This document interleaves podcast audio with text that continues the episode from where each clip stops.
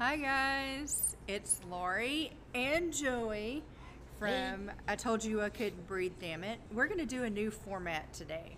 Um, before we get started, we are at the French press, which you can barely see. Um, here you go.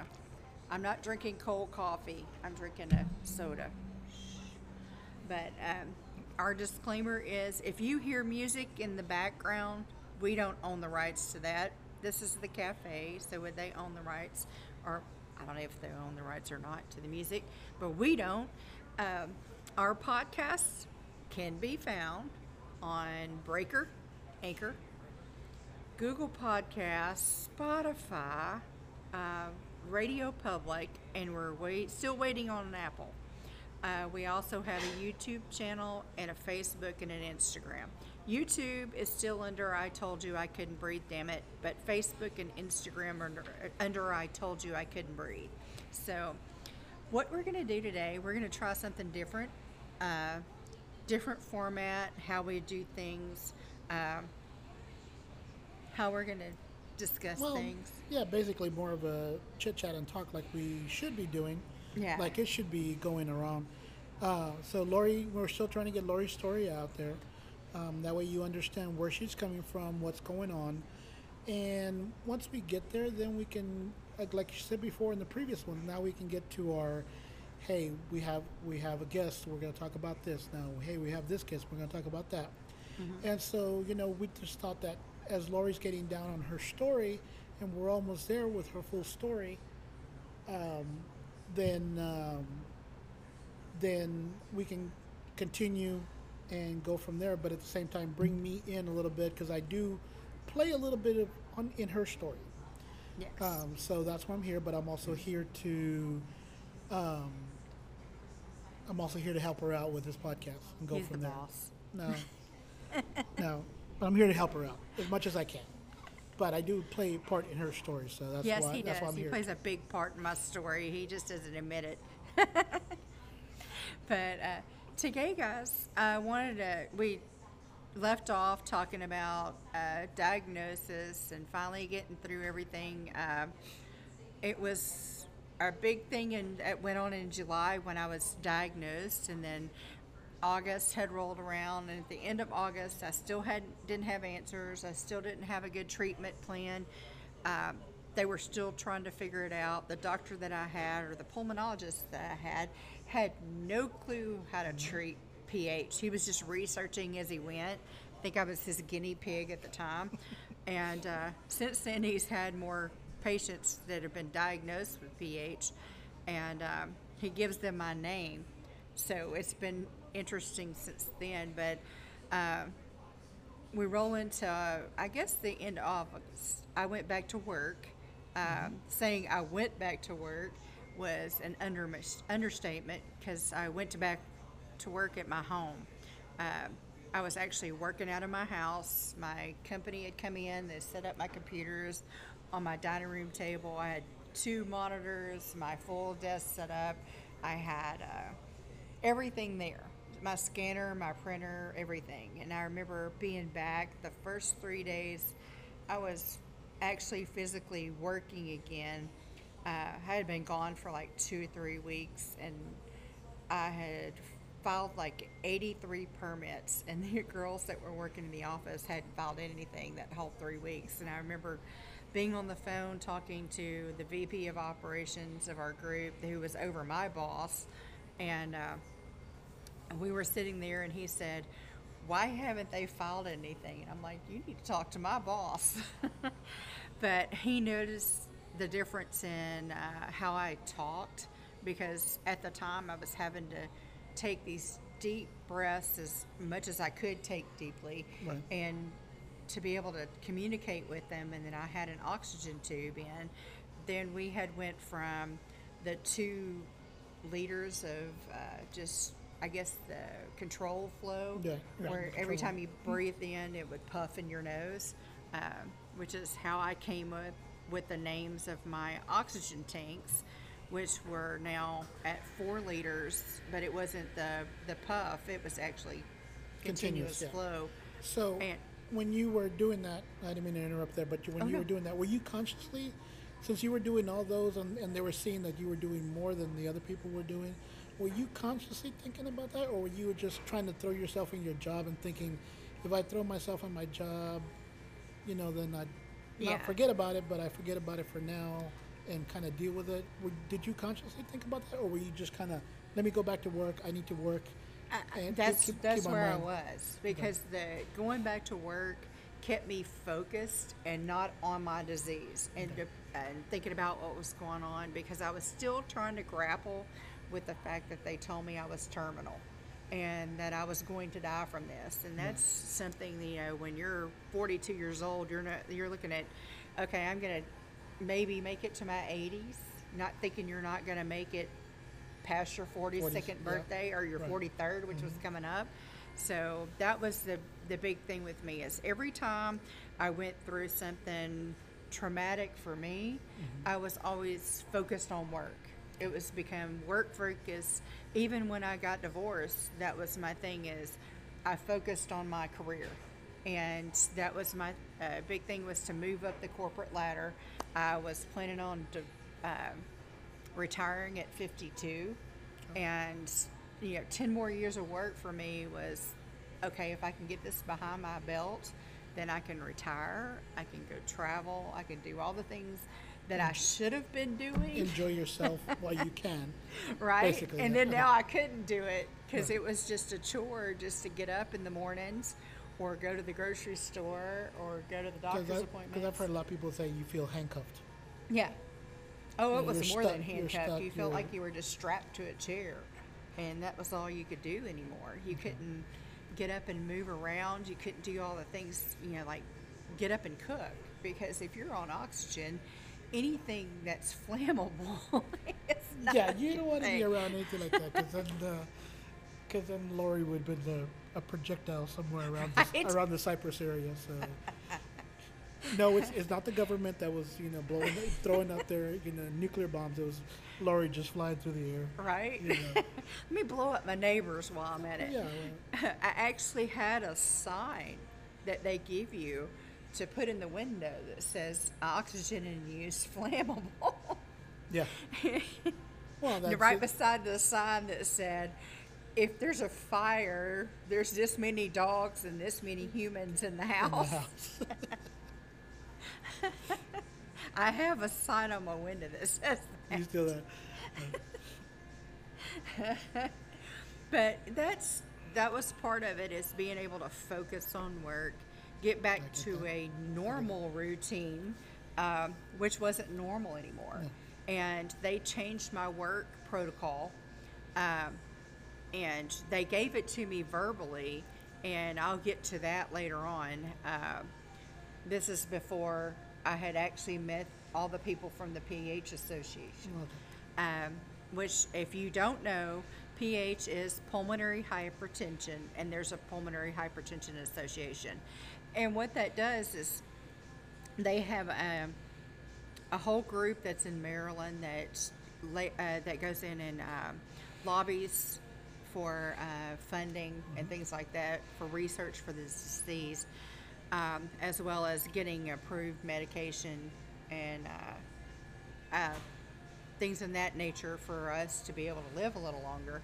Uh, and they've advanced so much in the last 30 Right. years. Which a lot of you out there listening to this or watching us can can attest. You can compare it to the Susan G. Komen Foundation with the breast cancer, that kind of stuff. That's where all they do. They do also do all that lobbying uh, to get their uh, obviously get their funds so they can do more research and help more people. Like PHA helped Lori, and is still helping other patients. Right. And will continue to. Right. You know, as long as they have the funding, they have the help. Yes, exactly. And uh, that September, I think it was around this time in September, um, PH on the Road came to Houston and we had signed up for it. It was me, my mom, and two other caregivers. We signed up for the conference, and I remember actually making my way in there. I was walking with a walker. Uh, I had the oxygen tank. At the time, only had one. Um, I had named it. Um, I can't remember if it was Neil or Buzz at the time. Um I had named it. I think it was Neil Armstrong.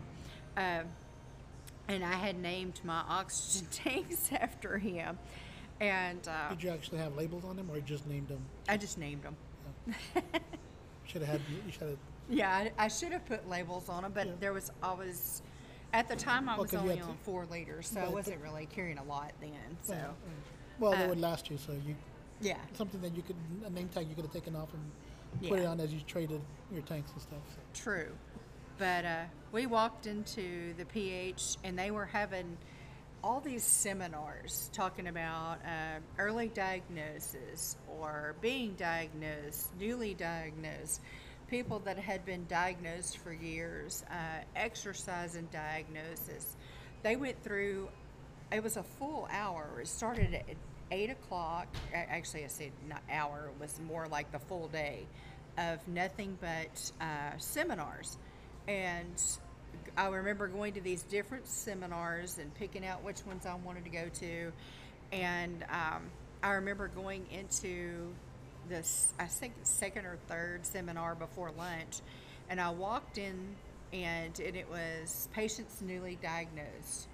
And they had several other people that had been diagnosed for years that were going through different treatments, and then they actually had a doctor there, and I can't remember who the doctor was, uh, talking about pH diagnosis and dealing with it. And I was at the back of the room because I made it in there late, and um, I was sitting on my walker because it has a seat, Oh, okay. and it was actually borrowed from my mom and she was there and she actually found a seat so i was sitting on hers and um, i remember walking in and seeing all these people that had been diagnosed like i was and newly diagnosed and they were asking questions and uh, at one point I had asked a question and I just broke down in tears and I just couldn't Oh. stop and it was uncontrollable and I was just sobbing to that you know where the point where I couldn't breathe because when you do that you can't breathe anyway but then you when you cry all this stops up and it was just uncontrollable and I remember somebody walked up behind me and just wrapped their arms around me and cried with me oh, and at the time, I had no idea who it was. And then after I calmed down, she came and sat in front of me um, and didn't talk to me like I was a kid, but she sat eye to eye with me and she introduced herself, and her name was Meredith. Uh, she was part of the Lone Star PHA chapter that was here in, in Houston. And she introduced herself, told me what she did, and she just sat there and cried with me. And she said, You'll get through this.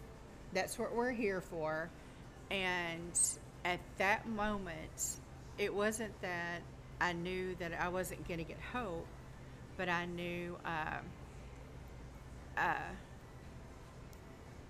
what you know what I was gonna uh, where I was gonna go at that point. I knew that there was something better for me and where I was gonna go. Um,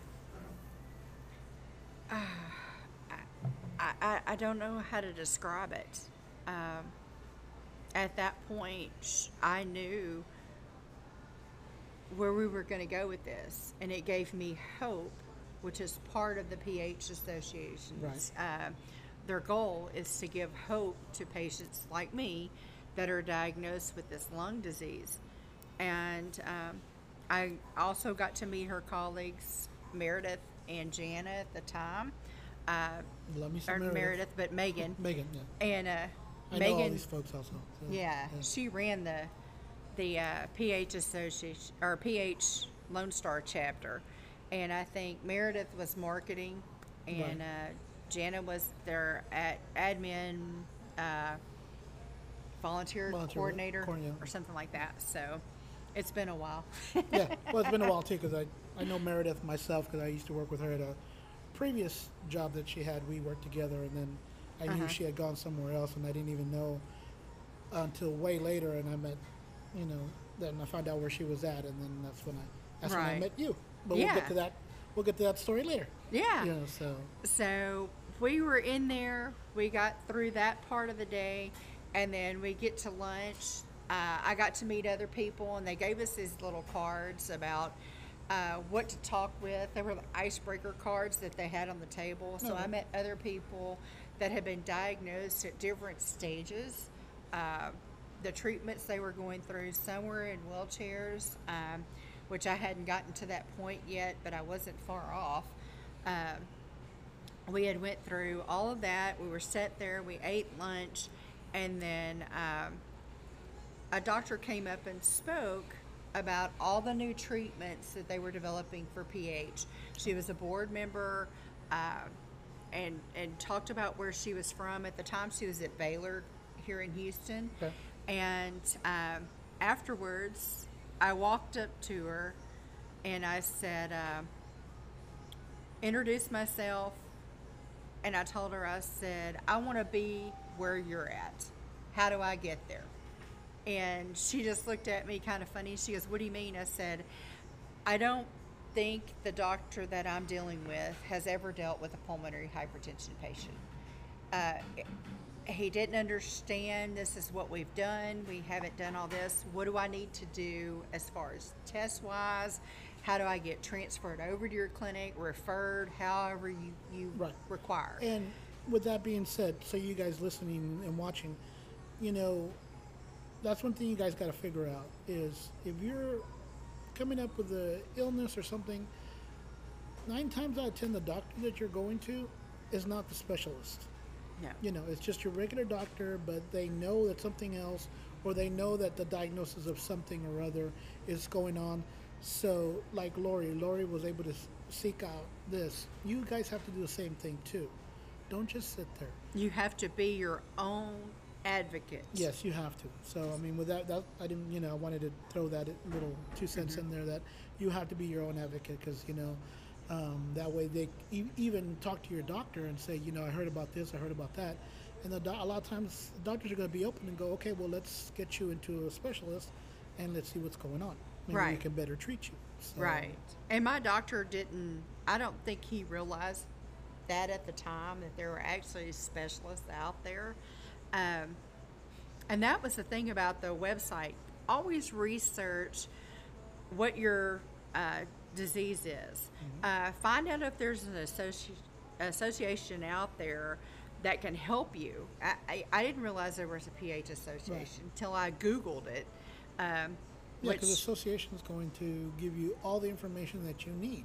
right. or and your question and answer as opposed to Mm-hmm. um, when I was in the medical field and a lot of medical field people are gonna hear the, you know instead of doing the you know Google it and WebMD it you know though they love to hear that when you well I looked it up and I WebMD said this. It's like well let's You've not. got 40 different illnesses. right and 40, and 40 different people saying what uh, what it actually means when it's not true but yeah.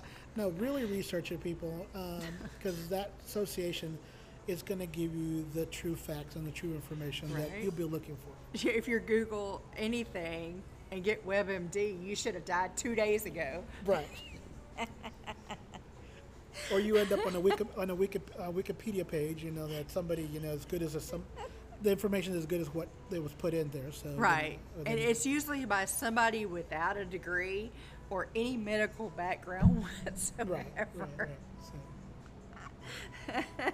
But that's the truth. And we joke we joke a lot about it, but yeah, you got to research it. You got to be your own advocate. You got to look at this, and your doctors are, are human. Right. So you got to sit there and you got to question your doctor and say, okay, what are you talking about? Why And- did you mean this? Why did you say this? Why are you, you know? And it's not that you're going against them. You're just trying to figure out things so that you know Mm-hmm. and you are aware. And that's why they call it a medical practice because Right. they're practicing medicine. They're not they're experts in their field, yes, but they're still practicing. They're not, you know, not everybody knows everything. Right.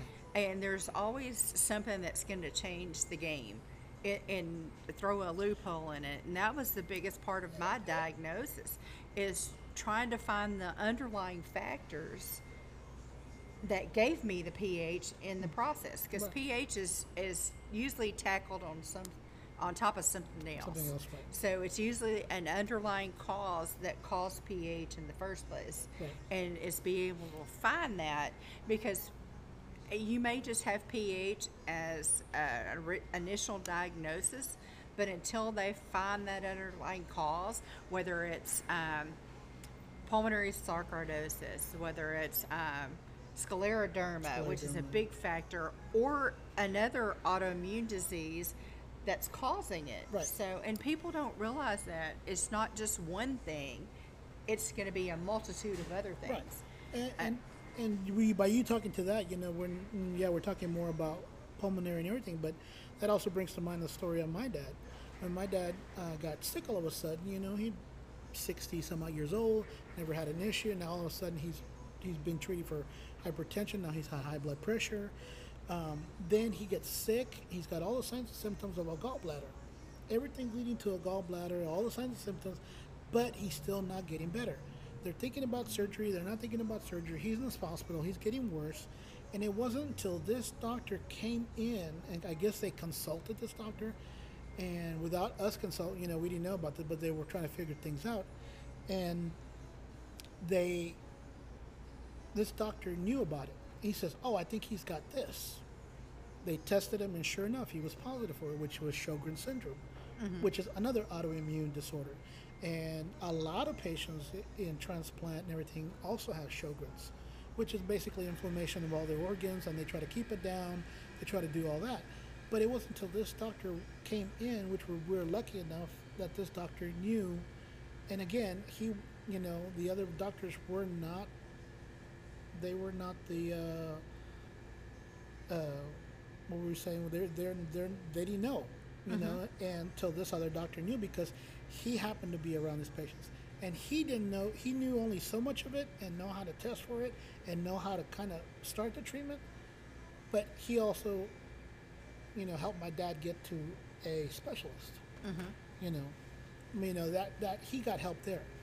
But like Lori's situation, Lori had to seek out for it, and you have to do that yourselves. You know, you you just can't. You know, You just can't take their word for it. Right, You just can't. right. I mean, and a lot of people do because it's like, oh, they're the doctor, they know better. Uh-huh. Okay, why are you taking this med? Why are you doing this? Why are you? But oh, I don't know. The doctor just gave it to me. right. Okay, fine and dandy, but you need to question. Right. And Why but it's like the same way with before initial diagnosis, before they diagnosed with pH, when I was in my primary care, which is my endocrinologist, he he's kept looking at things and finally I just said, Do I need to go to a pulmonologist? Can you refer me to a pulmonologist? And then that day when my oxygen level was at 76 is the day he put me in the hospital, which is when I met this pulmonologist after all these tests had been run and trying to figure out what it was.